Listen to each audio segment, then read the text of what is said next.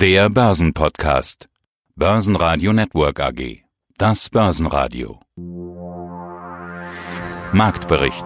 Im Studio Sebastian Leben und Peter Heinrich, von der Börse Stuttgart Andreas Groß und vom Börsenparkett in Frankfurt Börsenhändler Manuel Tulezi von ICF. Außerdem hören Sie diesmal Fondsmanager Alois Würgerbauer von der Drei Banken Generali Investment Gesellschaft zur EZB-Politik Verleger und Journalist Jakob Augstein zu Brexit, Chartanalyst Stefan Salomon zur Lage im DAX und Dr. Kilian Meyer von Interaction Partners dazu, wie MIFID II die Investor Relations geändert hat.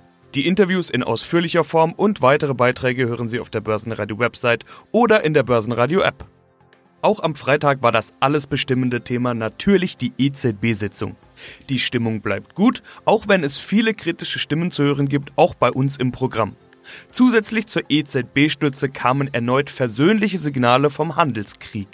Alles in allem geht die DAX-Rallye weiter. Der achte Tag in Folge Plus. Der DAX schloss den Freitag mit plus 0,5% und 12.469 Punkten. Die EZB hat geliefert, hat die recht hohen Erwartungen des Marktes erfüllt. Der Druck im geldpolitischen Feuerwehrschlauch, der ist nochmal erhöht worden. Also Strafzinsen rauf auf ein halbes Prozent, Anleihenkäufe werden wieder äh, gemacht. Die Zinsen bleiben niedrig, bis die Inflation knapp zwei Prozent ist. Staffelzinsen werden eingeführt und so weiter und so weiter und so weiter. Hat gestern schon dazu geführt, dass wir die 12.400 genommen haben, verteidigt haben, dann auch am Ende des Tages. Heute geht es nochmal höher. Also das ähm, passt irgendwo und wenn das dann hinten rauskommt, so wie es jetzt aussieht, wäre das Gewinntag Nummer 8. Die Stimmung am Aktienmarkt ist exzellent, haben dann auch Analysten entsprechend gejubelt, mahnen aber auch zugleich zur Vorsicht, denn alles Positive ist eigentlich schon eingepreist und das macht den Markt sicherlich irgendwie anfällig dann für Rückschläge, nicht nur an einem Freitag, der zufälligerweise auf den 13. fällt. Mein Name ist Manuel Tulezi.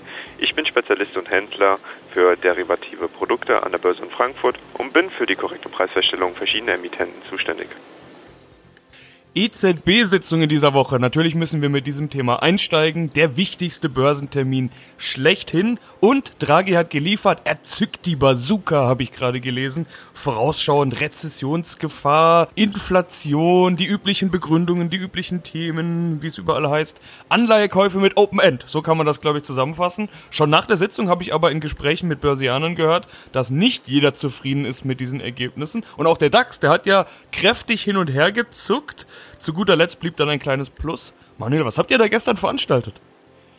Ja, du hast mir jetzt schon sehr viel vorweggenommen. Also gestern war natürlich das Event der Woche. Wir haben die ganze Woche auf die Notenbank-Sitzung gewartet und haben auch mit einer Reaktion gerechnet, die von der Notenbank kommen sollte und die kam gestern. Es hieß immer wieder, unchanged, der Leitzins ist gleich geblieben, aber Draghi hat die Bazooka, wie du so schön gesagt hast, abgefeuert und hat den Einlagensatz äh, der Bank nochmal gesenkt. Wir sind von minus 0,4 Prozent jetzt bei minus 0,5 Prozent und hat das QI-Programm ausgeweitet. Hier an der Börse hat das natürlich für einen Schub gesorgt. Wir sind kurz nach der Bekanntgabe um 13.45 Uhr im DAX so 20, 30 Punkte gefallen, bis der Markt dann wirklich angezogen hat und wir haben dann uns 150 Punkte bewegt. Und das hat natürlich einen Umsatzschub ausgelöst. Die Anleger haben darauf gehandelt. Da haben wir auch wirklich sehr große Umsätze gesehen. Und das hat auch mal wieder Spaß gemacht, hier an der Börse was zu erleben. Nicht nur der DAX hat sich bewegt, auf der anderen Seite natürlich noch die Renten. Und du musst dir das dann auch so vorstellen, gerade bei solchen Movements im Markt, wir schauen auf unseren Ticker und da sehen wir halt, dass sich auch äh, andere Basiswerte bewegen. Hier zum Beispiel auch der Bund Future, da sind wir auf die 174 gefallen, dann auf die 175,5 wieder hoch. Und der Euro-US-Dollar hat auch in so einer V-Position, sind wir dann auch nochmal auf den 1,092 runter, bevor wir dann auf das Ausgangslevel auf 1 10 wieder gestiegen sind. Also richtig was los. Manches findet sich auch in den Most Actives, wollen wir gleich drüber sprechen. Aber auch in Frankfurt ist gerade relativ viel los, denn es ist IAA. Du kannst also froh sein, dass du kein Hotelzimmer brauchst. Die Stadt ist voll. Merkt man das eigentlich auf dem Weg zur Börse auch? Ja, zum Teil schon. Also ich merke das wirklich morgens, wenn ich in der Bahn bin. Die S-Bahn ist auch brechend voll, weil viele wirklich von außerhalb kommen und die Hotelzimmer aktuell hier in Frankfurt unbezahlbar sind. Die IAA ist ja auch wirklich die wichtigste Leitmesse für die Automobile hier in Deutschland und wir haben ja auch im DAX fünf Werte, also 15 Prozent wirklich im DAX, die quasi auch auf der IAA ausstellen oder mit dem Automobilbewerber zu tun haben. Und hier geht es gerade auch darum, sich ein Stückchen weit zu profilieren in diesem schwierigen Umfeld der Automobilbranche. Und wir hier an der Börse schauen natürlich auch auf andere Themen, nämlich erstmal auf die politische Seite, wie geht es weiter mit dem SUV-Verbot, mit dem Abgasskandal und natürlich auf die unternehmerische Seite, wie sich der momentan der ganze Markt bewegt. Und da haben wir ja auch einige Gewinnwarnungen gesehen von Daimler, von Continental und nun warten wir ab, welche Chancen es denn gibt oder beziehungsweise wie die Autobauer sich positionieren, um hier sich neu zu erfinden, um die Anleger zu begeistern und sich zu entwickeln. Mein Name ist Alois Wögerbauer und ich bin der Geschäftsführer der Drei Banken General Investment Gesellschaft. Und damit auch Fondsmanager des Drei Banken Österreich Fonds. So ist es, ja. Mut zur Meinung, das habe ich auf Ihrer Website gelesen. Das ist eines Ihrer Leitmotive. Ein Thema, an dem die Meinungen sich ja gerade scheiden, sind die Ergebnisse der aktuellen EZB-Sitzung. Und da steige ich natürlich gleich mit ein. Ist ein wichtiges Thema natürlich auch für Sie als Fondsmanager. Draghi und seine Bazooka, eines der Themen des Tages. Wie ist denn Ihre Meinung zur expansiveren Geldpolitik der EZB? Ja, meine Begeisterung hält sich auch in engen Grenzen, um es höflich zu formulieren, weil letztendlich man einen Plan, den man seit Jahren hat und der eigentlich nur bedingt erfolgreich ist, weiterführt. Denn diese Anleihekaufprogramme, die laufen ja schon seit vielen Jahren.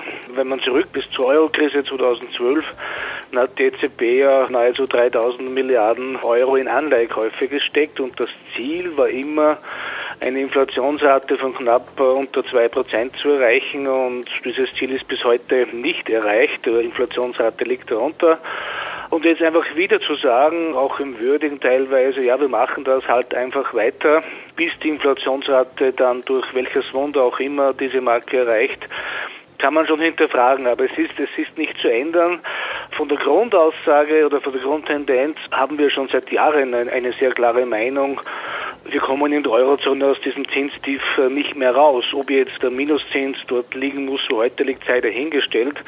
Aber ich bin schon seit einiger Zeit Anhänger dieser Japanisierung. Also wir haben letztendlich ein Nullzinsniveau in der Eurozone und ich glaube, das wird uns auch über Jahre hinaus noch begleiten und daher muss man das auch in alle Anlageentscheidungen dann mit einfließen lassen. Wie kommt man aus dieser Situation, in der wir stecken, raus? Die EZB hat ja gleich noch was mit auf den Weg gegeben, nämlich der Ball liege jetzt bei der Politik. Und zwar Lokalpolitik bzw. den einzelnen Ländern. Fiskalpolitik und Investitionen sind gefordert. In Österreich steht die Wahl vor der Tür. Ich will gar nicht über den Ausgang der Wahl sprechen oder ähnliches, aber doch über die Frage, was denn aus Ihrer Sicht danach passieren muss. Und dieser Hinweis von, von Draghi, den teile ich schon. Also wenn man sich anschaut, gerade in Deutschland, ich bin auch viel in Deutschland unterwegs beruflich, klarerweise, und ohne hier auf das Nachbarland hier groß hinzuhaken, aber wenn man sich anschaut, wie die Infrastruktur so ist, wie die Straßen so sind, wie die Brücken so sind, wie die Handynetze sind, dann kann man schon auch das Gefühl entwickeln, dass eigentlich ein Land mit diesem Renommee und ein Land, das sich derzeit über die gesamte Zinskurve hinweg mit deutlichen Negativzinsen refinanzieren kann, eigentlich mehr investieren muss. Also ich bin ja schon auch im Lager derer, die sagen, diese Diskussion, die halte ich für durchaus vernünftig, denn immer nur zu sagen, die EZB verzerrt letztendlich und manipuliert die Anleihemärkte, was sie ja tut, denn die kaufen ja quasi nahezu die Hälfte des Marktes auf. Und dann zu hoffen, dass die Konjunktur anspringt, ist, ist halt ein bisschen weit hergeholt. Also ich teile diesen, diesen Hinweis von Draghi zur Gänze und glaube auch, dass hier Europa Schritt für Schritt einfach auch umdenken wird müssen. Denn die Anleihekäufe allein, die bringen es nicht. Und die haben es nicht gebracht und sie werden es auch nicht bringen. Ich glaube, wenn man sich intellektuell damit beschäftigt, wird relativ schnell klar, dass wenn die EZB jetzt am 1. November beginnt, äh, monatlich 20 Milliarden in Anleihekäufe zu stecken, ja, was ist denn dann anders am 1. November in der europäischen Konjunktur? Insofern teile ich diesen Hinweis, ja. Man kann jetzt nicht sagen, die Deutsche Bank streitet gerne, aber sie hat anscheinend oft Dreck am Stecken und da gab es jetzt eine Einigung und den schönen Satz, den es eigentlich immer gibt, mit der Einigung räumt die Deutsche Bank kein Fehlverhalten ein. Worum geht's? es geht jetzt um einen Rechtsstreit mit den Hypothekenfinanzierern, äh, die früher mal eine Riesenrolle gespielt haben. Fannie Mae und Freddie Mac ging da sicherlich auch so ein bisschen um das Thema Geldwäsche. Jetzt hat man hier 15 Millionen bezahlt. Dieser Rechtsstreit ist damit beigelegt und die Deutsche Bank, auch das ist nichts Neues, gelobt hier Besserung und bessere Kontrolle und so weiter. Also das ist ein positiver Effekt, wenn Rechtsstreitigkeiten beigelegt werden, auch wenn hier Geld bezahlt werden muss. Auf der anderen Seite gibt es noch eine Nachricht, und zwar kommt die vom Bankhaus Metzler. Die senken den Daumen für die Aktie der Deutschen Bank, sagen verkaufen, Kursziel 6,20. Die Begründung ganz interessant, Restrukturierung, die man geplant hat, das ist eigentlich der richtige Weg, sagt das Bankhaus Metzler. Aber der Zeitpunkt ist relativ unglücklich irgendwo gewählt. Die äußeren Umstände haben sich wieder verschlechtert. So, jetzt haben wir eine gute Nachricht. Wir haben eine schlechte Nachricht. Und was macht der Markt aus? Die Aktie bei 7,58, 2 Prozent im Plus. Also der Markt hat recht. Man honoriert hier die Beilegung des Rechtsstreits bei der Deutschen Bank. Herzlich willkommen. Mein Name ist Stefan Salomon. Ich bin freiberuflicher Chartanalyst. Meine Internetseite www.candlestick.de. Und wir wollen über den DAX sprechen. Der hat sich in der abgelaufenen Woche ja recht gut bewegt und seitdem er Anfang September die 12.000 Punkte Marke genommen hat, wir erinnern uns, da haben wir früher immer recht lange mit gekämpft. Diesmal hat er sie einfach so genommen und es fällt eine 100er Marke nach der anderen. Wichtiger für Sie als Chartanalyst sind ja nicht die runden Marken und auch nicht die 100er Marken, sondern eben ganz andere. Herr Salomon, wo steht der DAX denn aus charttechnischer Sicht gerade? Ja, er steht so ein bisschen zwischen den Stühlen. Das heißt, wir sind Ende August aus einer sehr kleinen inversen Schulterkopf-Schulterformation nach oben ausgebrochen. Seitdem haben wir im Prinzip in äh, fast ununterbrochener Folge neun Tageshöchstkurse in Folge gesehen. Das heißt, wir haben dieses Kursziel aus dieser kleinen inversen Schulterkopf-Schulterformation mittlerweile abgearbeitet. Aufgrund der Aufwärtsdynamik sind wir natürlich einerseits unterstützt auf der anderen Seite muss man sehen, dass wir dann im Bereich 12.600, 12.650 Punkten doch Widerstand haben. Letztendlich gilt also, dass wir von der Charttechnik her durchaus noch Momentum nach oben haben. Ob dann die Bäume weiter in den Himmel wachsen, sei mal noch dahingestellt. Aber aufgrund der neun Tageshöchstkurse in Folge ist natürlich auch ein gewisses Rückschlagspotenzial vorhanden. Demzufolge unter Chance-Risiko-Aspekten wären eher Rücksetzer zum Beispiel bis etwa 12.200, maximal 12.180 Punkten auf kurzfristige Kaufsignale zu beobachten. Darunter könnte es dann wieder zu etwas kräftigeren Gewinnmitnahmen kommen, dass wir dann also bei einem Fall etwa unter 12.150 dann wieder an die runde 12.000er Marke zurückfallen. Schauen wir uns Einzelmeldungen an. Fraport, also der Aktienkurs, der scheint ja keine gute Meldung vermuten zu lassen. Die Meldung ist eigentlich gar nicht so schlecht und äh, ja, es ist sicherlich auch so ein bisschen das Thema Ausblick, was man hier anschaut. Also bei Fraport gab es keine Zahlen im herkömmlichen Sinne, sondern es gab die Verkehrszahlen, wie ja auch schon gestern bei der Lufthansa. Und äh, die Lufthansa hatte positiv überrascht. Das sah alles relativ stabil aus. Fluggastzahlen gesteigert. Auch den, den Auslastungsfaktor, das war dann bei 87 Prozent. Also die Maschinen relativ voll. Und zwar äh, gruppenweit. Vielleicht waren die Erwartungen dann auch an Fraport relativ hoch, weil oft geht das wirklich einher. Wir haben hier eigentlich die Headline, Flughafen Frankfurt wächst weiter. 6,9 Millionen Passagiere im Reisemonat, im Sommermonat August, ein Plus von 1,7 Prozent. Hm, auch hier lässt es den Schluss nahe, dass die Maschinen voller geworden sind, denn Starts und Landungen, das hat sich nicht wesentlich geändert. Das ist äh, relativ stabil. Was wir auch bei Fraport sehen, wie bei der Lufthansa, das Thema Fracht, Cargo, das geht zurück und das liegt an der sinkenden Nachfrage im Welthandel, ist sicherlich dann auch keine so große Überraschung. Aber du hast gesagt, Aktie zieht sich zurück, minus 1,5 Prozent. Wir sind auch weltweit aufgestellt bei Fraport, die ganzen Beteiligungen, und die sehen gut aus. Die einzige Beteiligung, die ein bisschen schwächelt, sind die zwei in Brasilien, Fortaleza und äh, Porto Alegre. Hier sagt man aber, das liegt daran, dass eine brasilianische Airline pleite gegangen ist, deswegen die Passagiere fernbleiben. Ja, hallo, guten Tag. Ich bin Jakob Augstein, der Chefredakteur des Freitag. Wir treffen uns hier auf dem Deutschen Derivatetag. Ihr Thema war so die großpolitische Wetterlage Deutschlands und Europas. Fangen wir mit Europa an, der Brexit. Wir nennen ja gerne Brexit Boris. Was für mich erstaunlich ist, dass ein nicht demokratischer gewählter Premier ein demokratisch gewähltes Parlament eigentlich ja, ausnocken kann und sagen kann, ihr habt jetzt mal vier Wochen Pause. Sowas doch wirklich erstaunlich, dass sowas in Europa passieren kann. Nun sind die englischen Prozederes äh, sehr speziell und anders, als wir es auf dem Kontinent kennen und anders, als wir es in Deutschland kennen. Ich glaube, dass wir gerade als Deutsche sehr vorsichtig sein sollten, uns darüber zu erheben. Vieles von dem verstehen wir schlicht und ergreifend auch einfach nicht, weil wir es nicht kennen. Das ist das eine. Das andere ist, dass natürlich Boris Johnson, der ja ein hochintelligenter Mann ist, ein, ein, ein ganz toller Stilist, auch als Schreiber und ein, ein, glaube ich, soweit ich das im Fernsehen sehen kann, ein sehr lustiger und, und schräger Vogel. Gleichzeitig natürlich ein komplett gewissenloser Politiker ist, ein schlimmer Populist, der wahrscheinlich aus eigenem Ehrgeiz äh, jetzt kurz mal eben das Schicksal seines Landes und Millionen von Menschen über die Wupper gehen lässt. Denn der harte Brexit, den Johnson anstrebt, wird ja den Briten massiv schaden. Er wird uns allen schaden, aber natürlich den Engländern um so vieles mehr. Er wird aber nicht Boris Johnson und seinen Kumpels aus den Elite-Universitäten schaden, weil die haben alle genug Geld und kommen auch alle so klar. Die leben in London, die haben ihre Landhäuser, ihr Personal. Aber die einfachen Leute, die in Manchester leben oder äh, in anderen englischen Städten, in Sheffield oder wo früher Industrie war und heute keine mehr ist, oder auch in den Gegenden, die von der Regionalförderung, von den Strukturfonds der EU abhängen, diesen Leuten wird der harte Brexit natürlich massiv schaden. Ist der Brexit vielleicht sogar tot? Ich habe als Journalist früher häufiger versucht, in die Zukunft zu gucken und es ist mir immer nicht so gut gelungen. Ich tue mich sehr, sehr schwer damit. Ich kann mir nicht vorstellen, dass der Brexit tot ist, weil sie hinter dieses Referendum nicht mehr zurückkommen.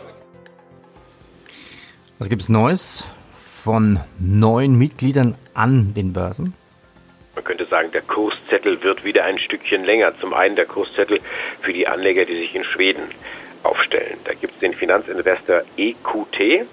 Die gehen jetzt an die Börse. Jetzt gibt es weitere Einzelheiten. Die Zeichnungsfrist läuft ab heute bis zum 23. September.